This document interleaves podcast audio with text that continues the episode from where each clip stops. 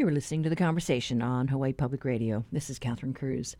It's been a month since the Safe Access program requiring proof of vaccines for restaurants and bars kicked in, and now Maui County awaits the governor's approval to loosen some of the COVID restrictions on crowd size and hours. We talked to Maui restaurateur Aaron Placourakis, who owns several establishments. He reflected on the ups and downs of this past year, but remains positive for things to come as we learn to live with this virus. I had a couple places. One's a pizza place, and one is a kind of a casual breakfast, lunch, dinner place that's been open for years and years. That when all the hotels were shut down, I was able to kind of keep those open, delivery, takeout, not really doing much. And then when the hotels opened, I have a steakhouse at the Hyatt Regency, the big hotel in Kaanapali, and they opened October 15th, and I opened October 15th with our place there, even before they opened all, all their own outlets. And then November 1st, the Fairmont reopened, and that's when I reopened our fish market there. And so from that point, October, November, December, we kind of picked up, it, you know, modestly got back into it with uh, not necessarily a full crew because the town was kind of empty at the time. But as things filled up over the holidays, and then January was decent, February, and then all of a sudden, boom, March, April, May, June, July, August, one month bigger than the next. And even with uh, limited seating, it just uh, when the green light came and people started coming over, you know, we really had uh, a nice mix of people. And you found that as you opened up, reopened these restaurants, and wasn't sure what to expect, so you conservatively staffed the places, and you kind of tried to simplify the menu a little bit so it was a little easier to execute, so you could maybe have a few less people to be able to execute back of the house and front of the house. And the next thing you know, you find that, wow, you can do more with less if you really concentrate on things. And so that's how you started. And then slowly you start bringing the people back and expanding the menu back to where it was. And it kind of gave you a nice little jump start. And I'm kind of one of those weird guys that to me, no matter how bad it is, there's got to be an opportunity to kind of improve or make something better and try to see how we can regroup. So when when you're blessed like I've been with the family and with the health, to me, I just will not get into pity potty. I figured this has got to be an opportunity to see how we can do it better and make the best of it. And it was kind of cool where you bond with your team. And I was fortunate enough to be able to keep the health insurance going for all my places. And, you know, I had a management team that was able to kind of, we kept together and did some things we never would have time for, whether it be redoing our storage rooms and redoing some of the furniture and reevaluating certain things. And all of a sudden, it became kind of exciting in its own way. So instead of worrying about how bad it was, we're trying to think, okay, this is an opportunity that we'll probably never get again. where you have two operations in hotels that were basically locked down and closed for six months. That'll never happen again. And so, you know, how do you take advantage of that and get that team focused and try to see how you can position yourself so when things get back to, even if it's not normal, how you going to hit that ground running? So I was lucky to have a team that was on the same page as me. So we're able to get to that point and really got to know each other better and work together and plan out things and then execute. And next thing you know, you're doing big time business, even though uh, I'm fortunate enough to three of my four plays are open air. So even though I had some seating restrictions, I was still able to do the kind of business I needed to do to justify the staffing and take care of it. So we were able to just run on all cylinders. And a couple months ago, when all of a sudden the governor said, don't come to Hawaii, all of a sudden that happened in September. And if you were going to ever say something like that, that's the perfect month to say it because September's always been a dog month you know, it's summer's over and people are going back to school. So it's always been a kind of not a good month. So I'm not sure if the governor really thought about that, probably not, but it did work out. So when things did slow down, it's still better than most Septembers were in the past because there were still people coming. Now, we lost a lot of pre bookings in September and October because those months were going to all of a sudden be crazy months like the previous months.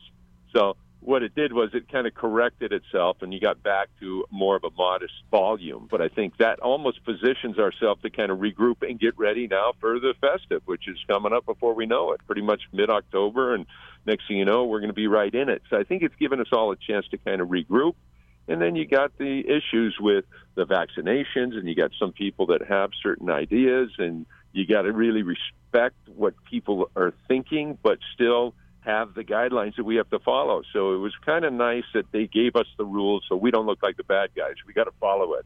So I'm not going to my employees and saying, you got to get a vaccination. I can go to my employees and say, I got a vaccination, but it's easier for me personally. I would certainly recommend it, but it's up to you. If you don't, here's what you got to do. So, I mean, in my staff, it's like I think 80, 85% of our people all got vaccinated. Some of the younger ones, you know, didn't really want to do it, and that's cool as long as they get tested once a week, which they do. So it it makes you feel like you're not just shoving it down their throat, and by us having an option, you're able to do that. This past month, has it been okay then? Yeah, it's been okay, It's but it's almost a blessing in some ways because we were able to kind of figure this out. You know, all of a sudden, if people are getting tested every week, you can't really schedule till you know if they got that week until they get their negative test. So all of a sudden every Monday at one place, everyone's got to get the test in by this time. And when you're in hotels, and a lot of these hotels have layers of liability where if you come in contact with somebody that is positive, you're 10 days out, period. Whether you test negative or vaccinated, there's a protocol that you have to go through. It's five days or it's 10 days. So they're really on it, and that makes us be on it. So the next thing you know, it's you know I think a lot of the employees and even customers start realizing, okay, we got to go by the rules. This is what it is. It's not this one restaurant making it a rule on their own. So we're all in the same boat, and you just got to make the best of it. And you know, occasionally you will get uh, clients and customers that don't get it, or that came from the mainland, where and a lot of times, you know, people that are in Texas or Florida or some of these states where it's like they're status quo, everything's back to normal. All of a sudden, they come here and you know you got to wear your mask, you got to do these things, and they're like, really? I'm gonna, you know, so you do get that once in a while. And now with having to check a vaccine card, I have one place that's indoor 100%, so you do have to check. But you know, most people have it. You have it on your phone, and now and again you'll get someone that says, "I'm not, you know, I'm not doing that." You know, you right. get that once in a while. Then you just have to say bye bye. Sorry. I think that there was a time here in a weird kind of way that everyone's appreciated each other a little more and appreciated the fact that whether it be farmers or whether it be how you're shipping things and all these things that are all connected. It's just not the restaurant or hospitality industry. Everything is linked. So the next thing you know, people really are compassionate about these businesses that are struggling. And you see a lot of people, oh, we're so glad you're open. Oh, thank you. And starting to do takeout and deliveries and all these things. So there was a lot of that goodwill that I felt was really spreading throughout this time. And you know how when you get the adversity, sometimes you know people kind of get together, and I I felt there was a really good vibe, a positive vibe through all the frustration. There was some of that positivity that I really kind of embraced and noticed and fed off of. And I think a lot of us did that. You know, we started a restaurant Hui over here in Maui. We're know, 108 of us because we do have a restaurant association that we're all members of, but that's kind of Oahu centric. And you know, here we're in Maui, and it's a little different beast, and Kauai has their own too. And we kind of all got together and started sharing. What are you doing here? How are we going to mm-hmm. do that? Let's all do this. Let's, you know, and all of a sudden you find that all those people in that industry where you have so much in common with, where days turn into weeks, turn into months, turn into years, you never even notice who your neighbors are. All of a sudden you find that, wow, we're all in this together. That's a good idea. Let's all do this. Let's all do that. And we kind of got a little bond. So to me, there's a lot of positive that came out of this. You know, you hear everyone talk about we want to get back to normal. Well, my thing is, I don't want it back to normal. I want it to be better than ever. How do we forget about normal? What is normal? We should all be focusing on how we're going to get better. How are we going to make it better for each other, for our local people? I think it gave us a chance to kind of appreciate the people that are here, too whether it be the farmers or whether it be the fishermen or whether it be construction workers. You know, we're all in this together, and we all have kids going to the same schools and this and that. So I think, uh, you know, it got us together in a lot of ways. And I think that instead of worrying about this new normal, let's see how we can get together and get things and make things better. That was Maui's Aaron Placourakis reflecting on how his businesses have had to adapt to the ever changing pandemic restrictions. He owns Son'z Steakhouse, uh, Manoli's Pizza Company, Nick's Fish Market, and Coho Grill and Bar. The latest challenge, he says now, is a rising cost of products due to the supply chain disruptions.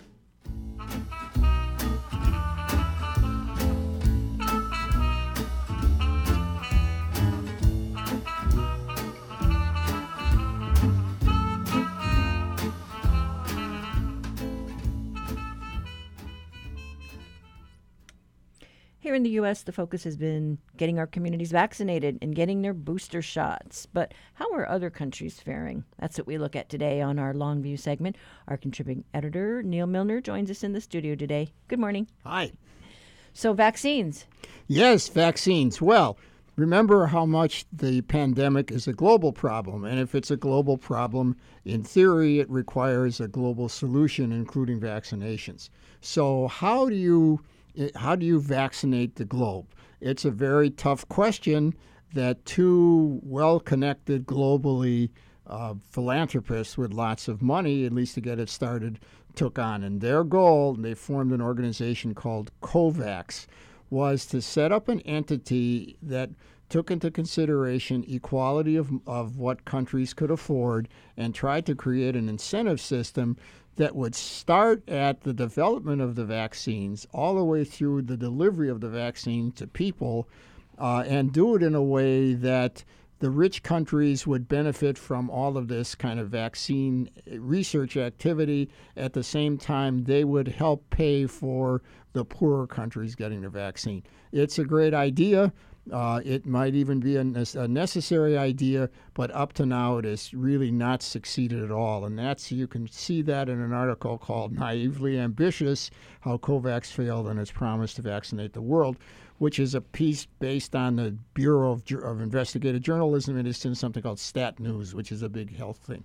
So the reasons are a, a very rich set of complexities, some of which are just organizational goof ups, over optimism on delivery, some of which are much more tied into the kind of standard relationship difficulties between first world and third world, and some of which are just kind of over optimism and the inability to see what you were going to see.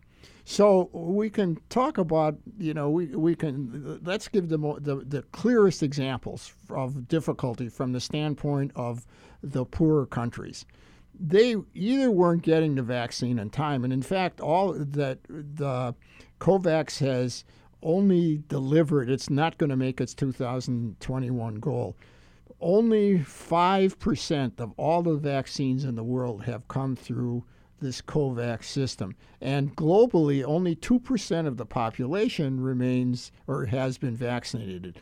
Um, and think about how big a difference that is between that number and the developing countries. So, what one of the things that happened early on is that COVAX didn't really have as good a distribution system that they thought. They couldn't get the vaccine as fast, they couldn't distribute it as fast. So, you'd have these countries that would get one shot but uh, wouldn't get enough for the second shot. You'd get situations where the public health uh, systems in, let's say, some African country set up a system in anticipation, given the information they had gotten from COVAX, the stuff doesn't show up. Or the stuff would show up in surprise and there would be no one ready to, to give it, and then you'd have to either lose the dosage or give it back. So that is really, well, you know what kind of show that is. Um, and that was the most pressing problem. But that's the kind of organizational logistics problem that they should have been ready for. And they also should have been more ready, according to the report, for the fact that they were relying for so much of the vaccine on the Serum Institute of India, which is the biggest vaccine producer in the world, and in fact had had created a situation in which they would be players in almost every kind of vaccine that came out. So in theory, it made sense. Okay, we're going to get all this stuff to them. Well, yeah, except the pandemic. The, pan, uh, the pandemic did some odd things, like when the Delta variants and when India got hit real hard, the Indian politicians said you can't ship stuff out anymore. The critics of COVAX said you should have anticipated this. It's bad risk analysis. Anyway, That's the kind of thing that happened there. So that's the most obvious stuff. The rest of the stuff, in some ways, will be more long term serious because it has to do with the relationships between rich countries and poor countries. Well, you know, I, I'm just thinking, just flashback to our experience in the past year as we all kind of you know, look back, and we had our issues too. With you know, we asked for this much, we get less. Uh, you know, the re- refrigeration issues and and ramping up for that kind of thing. So, yeah, I mean, you, you can kind of see it's probably worse. As you well, what, one of the things we discovered is how how beneath our expectations our public health system is in this country because it's underfunded, it's been ignored, and it wasn't really, it didn't have the resources. It also didn't have a presidential leadership that made it possible to mobilize. If you think we had it bad, you know how it is in, in other places. Uh, and so that's the, that's the situation. Now, here are some of the problems that are let's say you want to do this which is a good idea and many people say it's an essential idea. There's no other way that you can you need something to make these to make global responses happening and there isn't like a global institution. So you need something like this. So here are some of the things that also went wrong. Um, a lot of the private nonprofits, a lot of the interest groups in the third world countries, in the developing countries, said, you know what? They never let us at the table. We never were able to participate in the decision making process, and that meant we were cut out of it. We didn't know what would happen, and we have input in there. Besides which, we also have some distrust for people like uh, Melinda Gates because who was very much involved in this because her attitude or, or, Microsoft's attitude toward intellectual property was suspicious.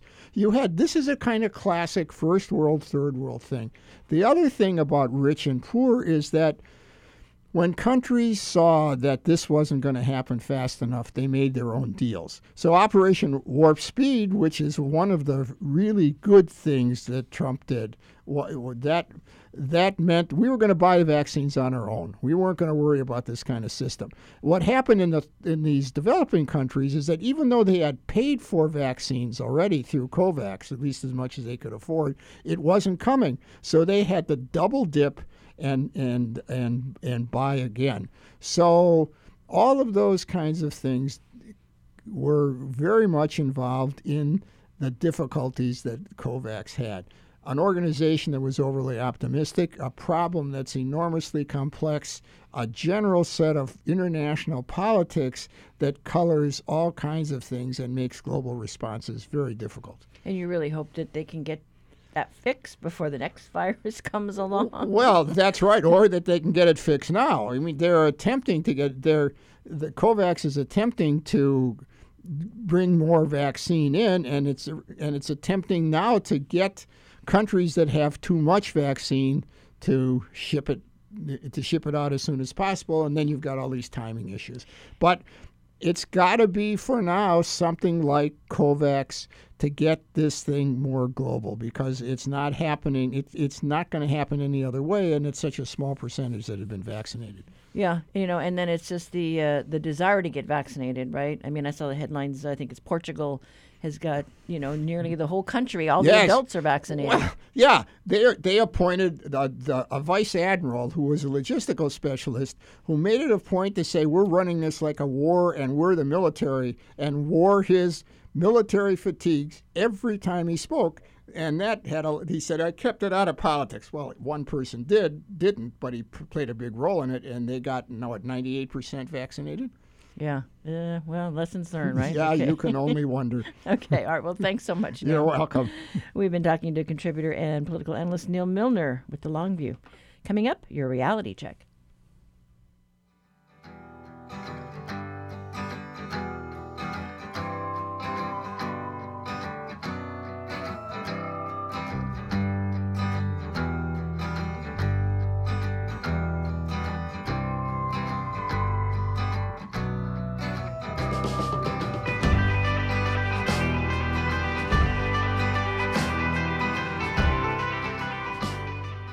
Support for HPR comes from the Honolulu Museum of Art, welcoming the community to enjoy the museum's galleries and outdoor courtyards until 9 p.m. on Friday and Saturday evenings. Admission tickets at honolulumuseum.org.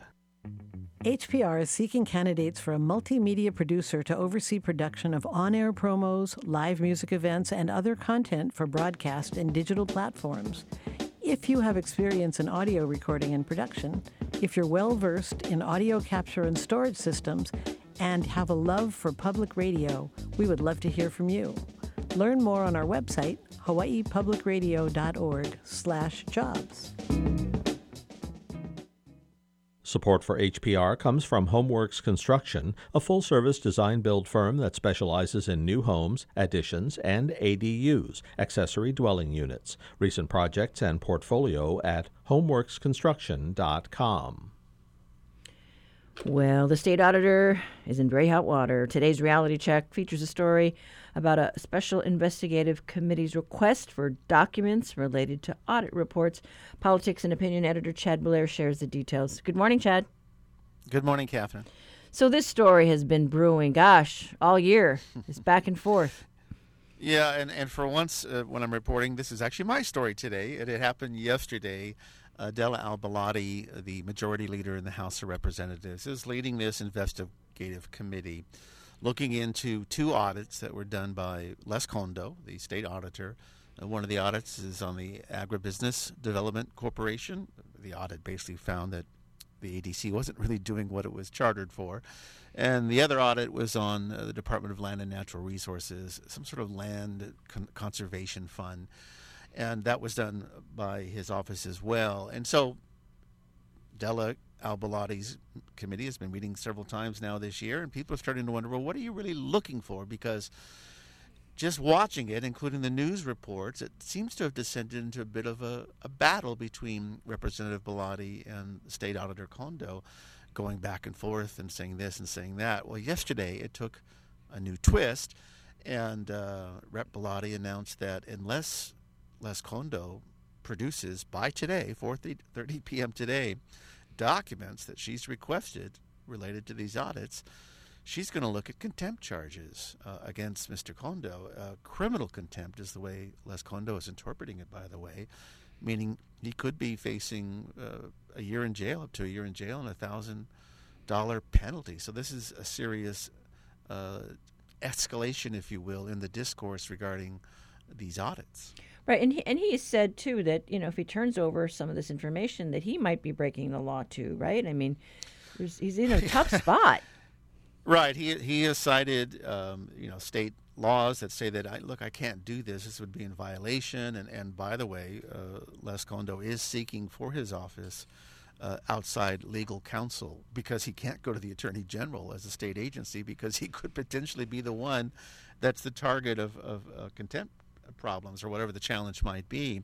And so he's in a real pickle here. Rep Belatti did not return my call yesterday, uh, but we can tell you that um, she has already scheduled um, more hearings next week, including with someone that used to work uh, in the, the, auditor's office. And the, this is public information, it's on the notice for the hearing, looking at possible malfeasance or uh, mismanagement and other concerns. The key word here being possible, um, with relation to uh, the look, the examination of one of those audits. So we don't know where this is going, but uh, Kondo has all along said, "Look, you're not really looking into these audits. You're looking into my office. You seem to be trying to get some sort of dirt on me." To which Rep. And Scott Saiki, the House Speaker, said, "No, it's our job to to look at these audits to make to ask questions, to investigate when we need, need to do so, and that's what they're doing. Yeah, well, uh, certainly you you hope that this gets resolved, and, and hopefully next week's hearing will shed some light into what they're really after, uh, because you, you kind of worry about you know the legislative sessions just around the corner, and what does this mean for you know his office and his audits and the work that needs to be done. Yeah, exactly. In fact, you know, the, the, the state auditor is in fact hired by the state legislature, right? It has to be approved by the Senate and the House.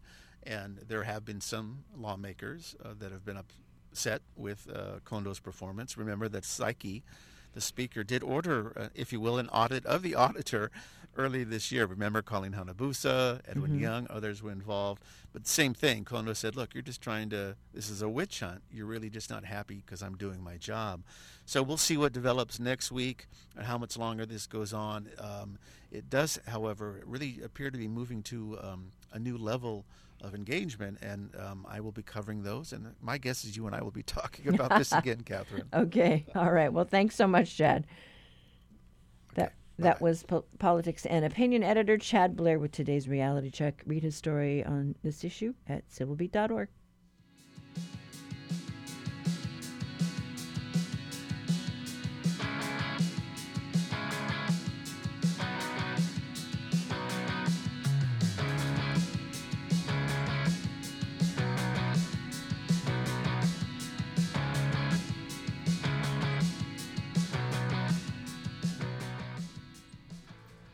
We continue talking about the future of aquaculture in Hawaii. We heard from Molokai resident Walter Ritte yesterday making a case for restoring ancient fish ponds in a nod to the past and trying to carve out a new future with a system that long worked for Native Hawaiians.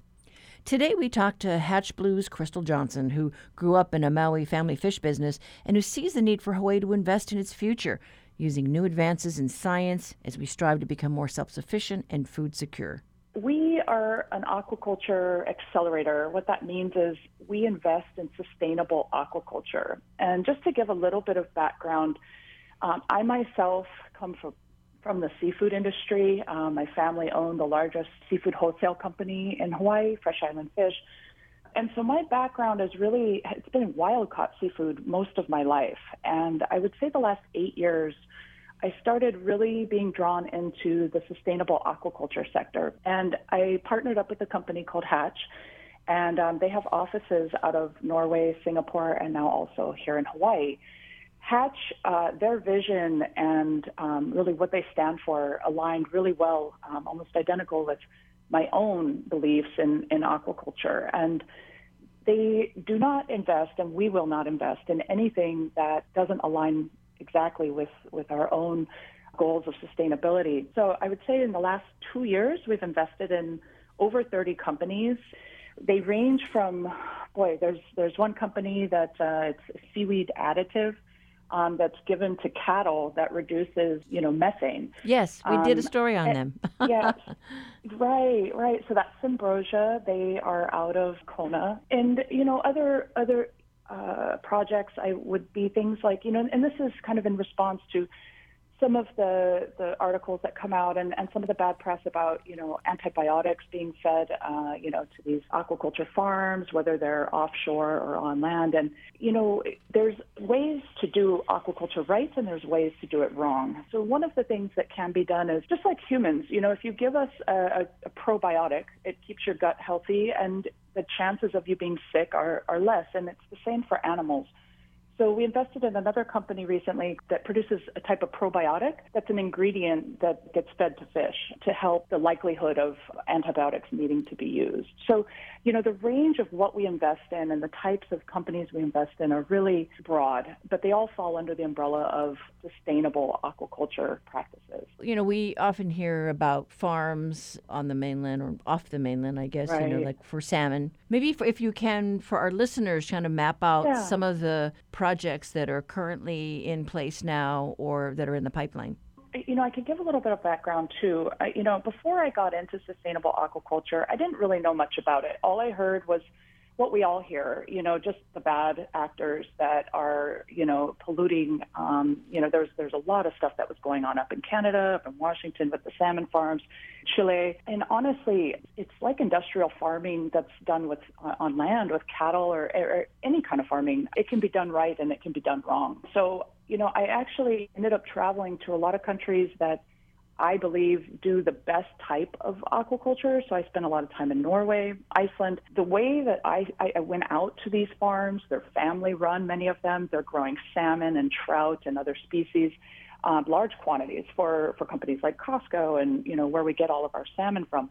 There are practices, and, and it really has a lot to do with the government. And so the government of, of Norway the way that they've structured what they allow and what they don't allow these farms to do is extremely narrow and stringent, and it keeps everybody compliant and the best practices have to be done because it's mandated all the way from the top down. That's what I believe firmly with Hawaii and, and anywhere really. If you want to do it right, it needs to come from the top down. And and I think there's a lot of pressure that could come from the bottom up too. And consumers knowing where their seafood comes from and, and knowing what they what kind of practices should be acceptable and not acceptable. You know, the ASC certified, FAP, you know, all, all the different types of certifications that, that help compliance to be more transparent. So, you know, the way that we farm here in Hawaii, there's I, would say the kampachi that's being done uh, over in Kona by Blue Ocean Mariculture is really a poster child of sorts. They're doing it right. You know, they they're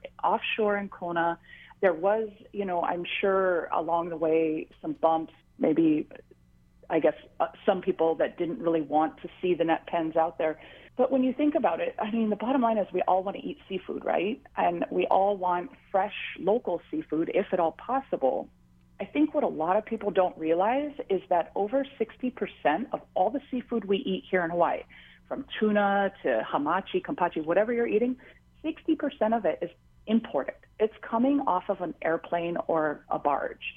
The poke that we get from, from Foodland or wherever we go, over half of it is, is being brought in. And so if, you know, and, and this is, you know, to speak to Walter and, and anybody who wants to, to talk about food security, I'm all for it. I, I, I absolutely want food security and I want the, the local fish t- ponds to be restored. I think we all do. I mean, that's just a no brainer. But how many million people do we have here in the state uh, on any given day, tourists and locals?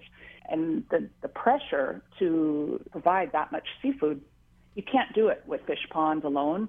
You can't do it just with uh, wild caught alone. So, if anything, if we can do aquaculture correctly, then we can increase that number of locally sustainably raised fish that, that we could do offshore. To answer your question, Catherine, about you know what kind of projects are in the works here in Hawaii for that, NOAA has been working on streamlining the process for permitting that offshore aquaculture that's in a few miles offshore. And you know, when I first heard about it, I thought, oh my gosh, that sounds like just it could it could go really sideways if taken over by the right authorities. And and I think um, they're really doing a great job. They're on the right track. They're they're getting input from from the public, um, from all the industry sectors involved, to see what's the best way to streamline this and to keep it um, safe for for everybody. And so that goes back to what I was saying about what I saw in Norway with with the fish farms there and and how they're run and and what the government allows and doesn't allow. And and so I feel like those processes are being put into place, the the streamlined uh, what's allowed and what's not allowed. And I know it's scary for the public to think, oh my gosh, we're going to have these huge industrial sized net pens out in the ocean, but it doesn't have to be like that. It doesn't have. It, it won't be like that. We're not looking to export, you know, large amounts of, of seafood. I think it's really about just growing what we want to eat here. And the species, that was another thing that, you know, I noticed in some of the articles.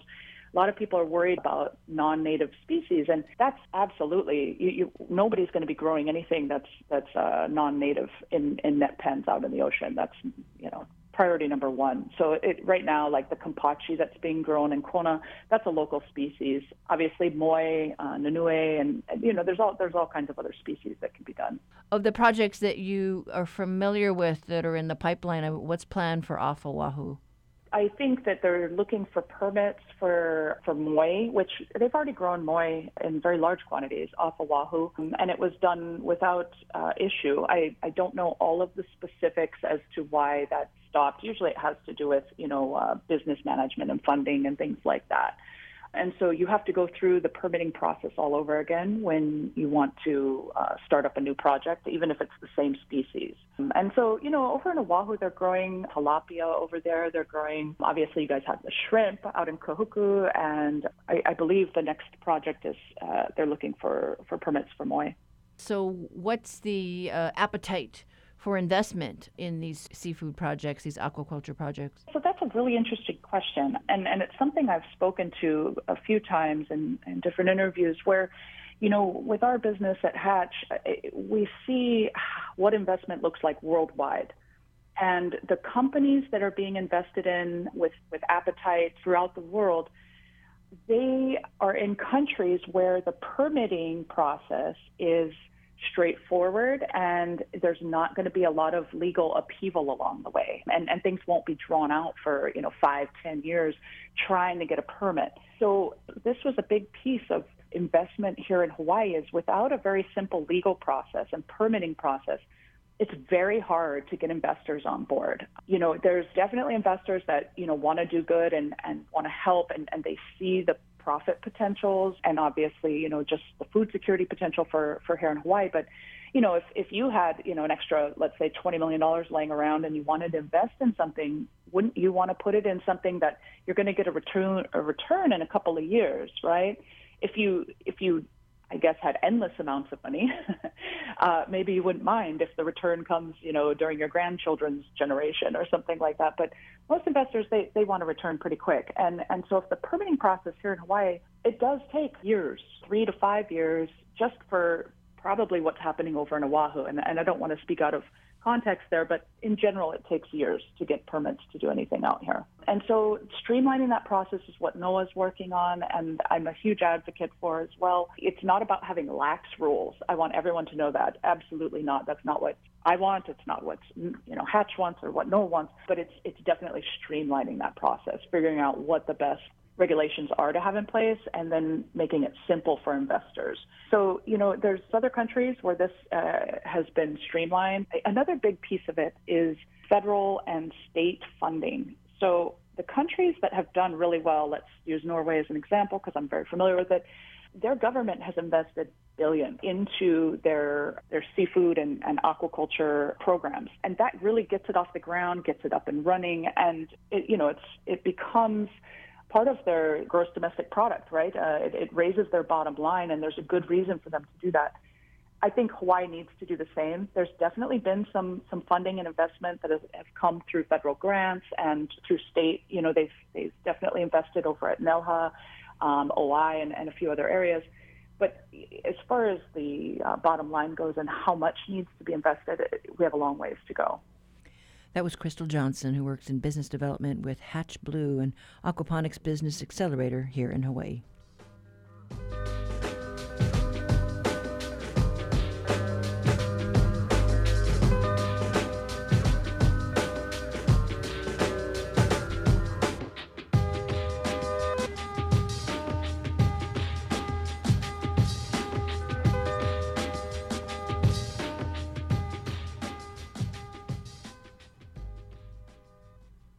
This is the conversation on Hawaii Public Radio. And for this week's Manu Minute, we hear the song of one of the rarest birds in the world, the kiwikiu or Maui parrotbill. Here's University of Hawaii at Hilo professor Patrick Hart.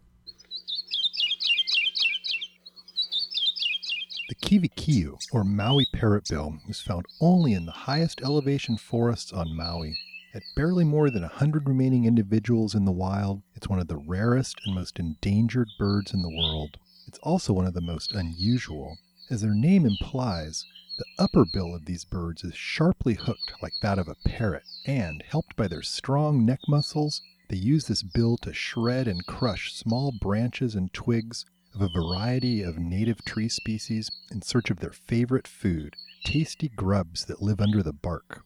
These stoutly built green and yellow birds rarely sing, but when they do, it's the best way for biologists to detect them.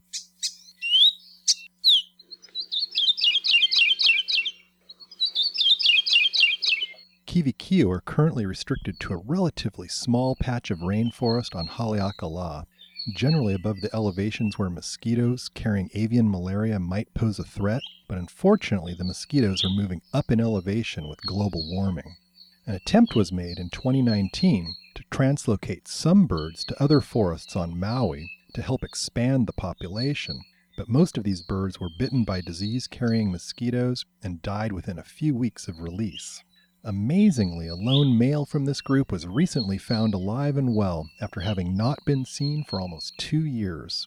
One reason it's difficult to help increase the populations of these birds is that they have at most one baby per year, and then the juveniles are dependent on their parents for 12 months or longer. A debate is ongoing about the best ways to save this bird from extinction, which could happen in the next decade or two if nothing is done. For Hawaii Public Radio, this is Patrick Hart from the UH Hilo Biology Department.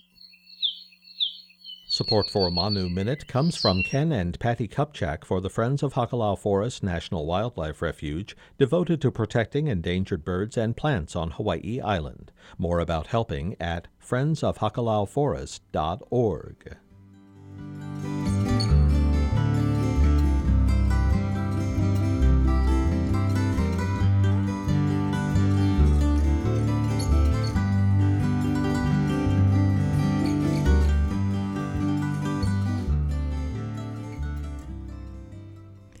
Star Wars novel published this week gave one local author an opportunity to officially become part of that amazing universe.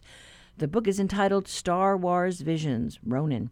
It's directly connected to the Star Wars Visions animated short film anthology released on the Disney Plus streaming service last month. The first episode places its characters in a battle over a small village that evokes images of both classic Japanese samurai films and spaghetti westerns. It's titled The Duel. You don't look like one of the villagers. Who dares face me? Just a simple wanderer. What? So you're a Jedi.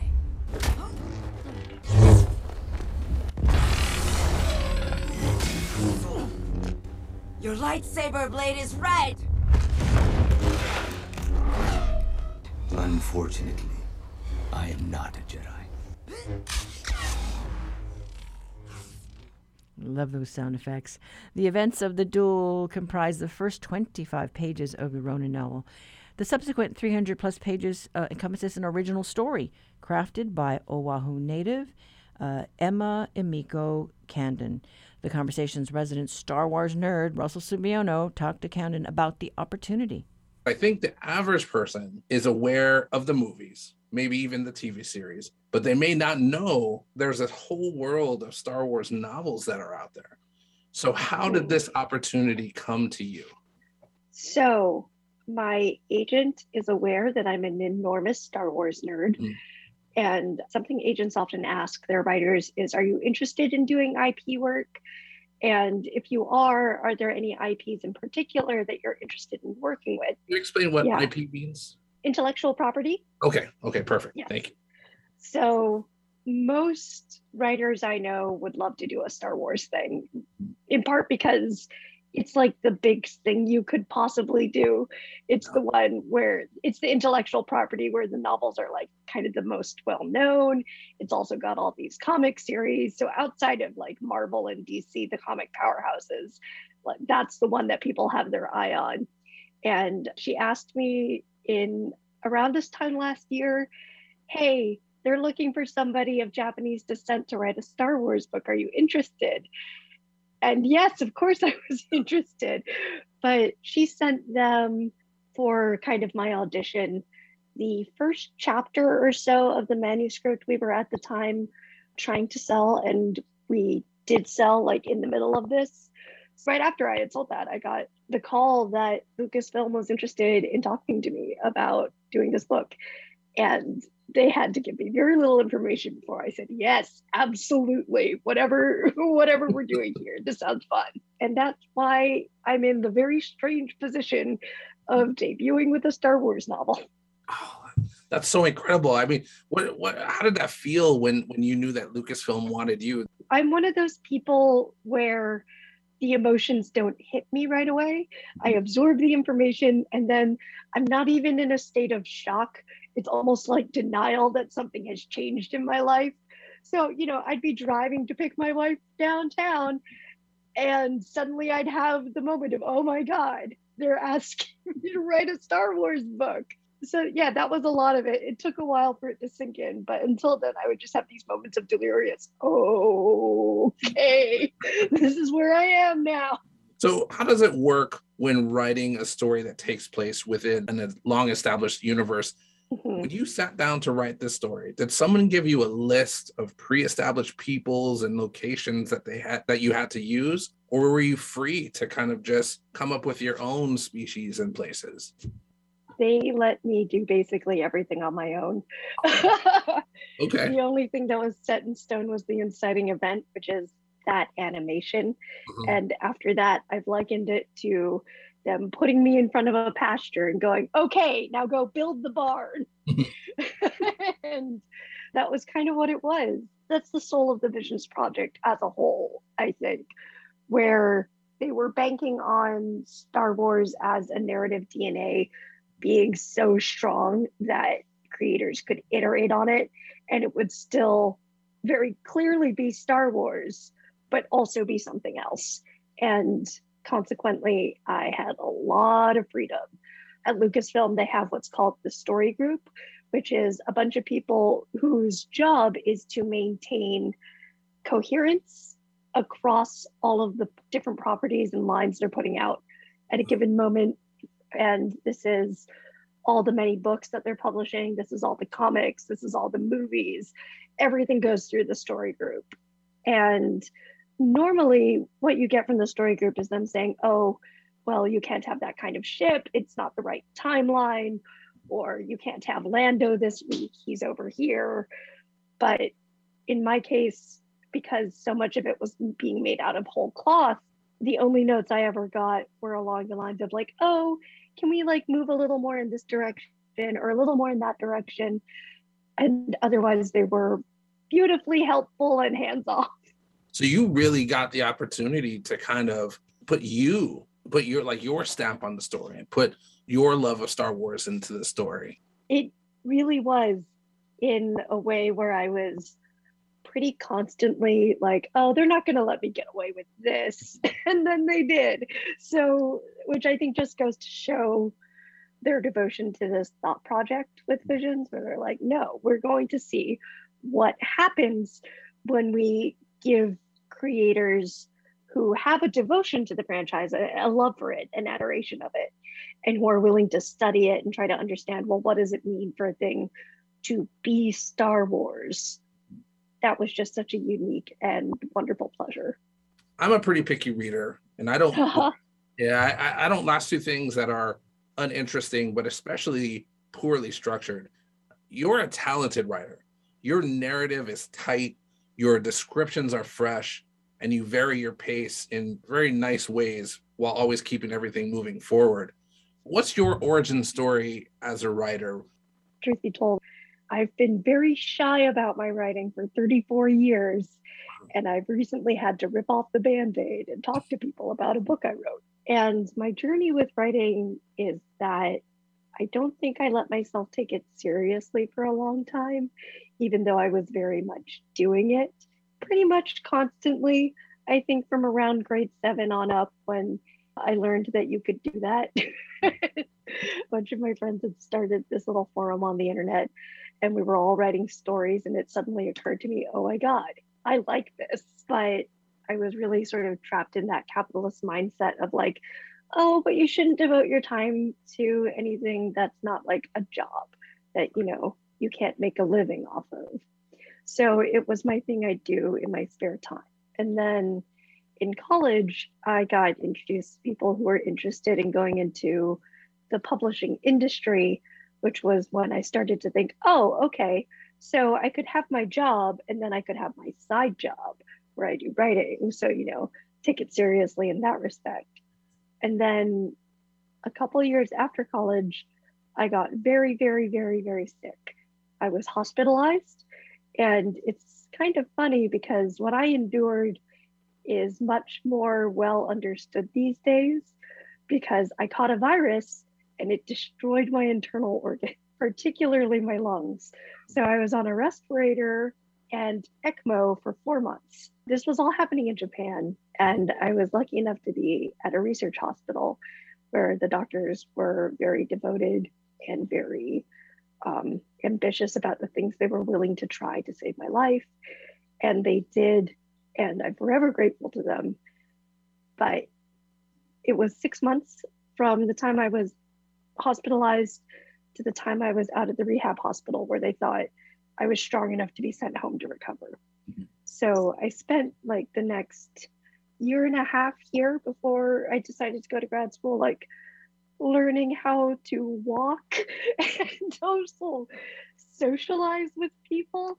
I also had to recover language because the socializing was not easy. And I think, again, people are starting to experience this with uh, you know, all of our pandemic lockdowns and like you can't socialize with people the way you used to. It's a little bit awkward. You kind of forget how to make small talk or even just to chat. And that was absolutely me in 2013. But it was the point at which I finished the revision of a novel and sent it to my agent. That was when I started to really feel like a human being again, not just alive, but like a person.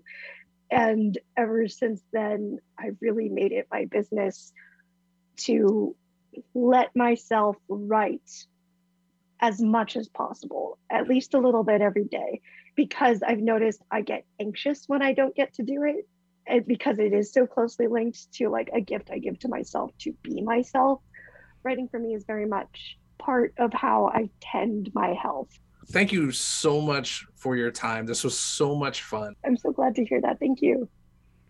That was Oahu author Emma Mieko Candon talking with HPR's Russell Subiono. Her debut no- novel, Star Wars Visions Ronin, was just published this week.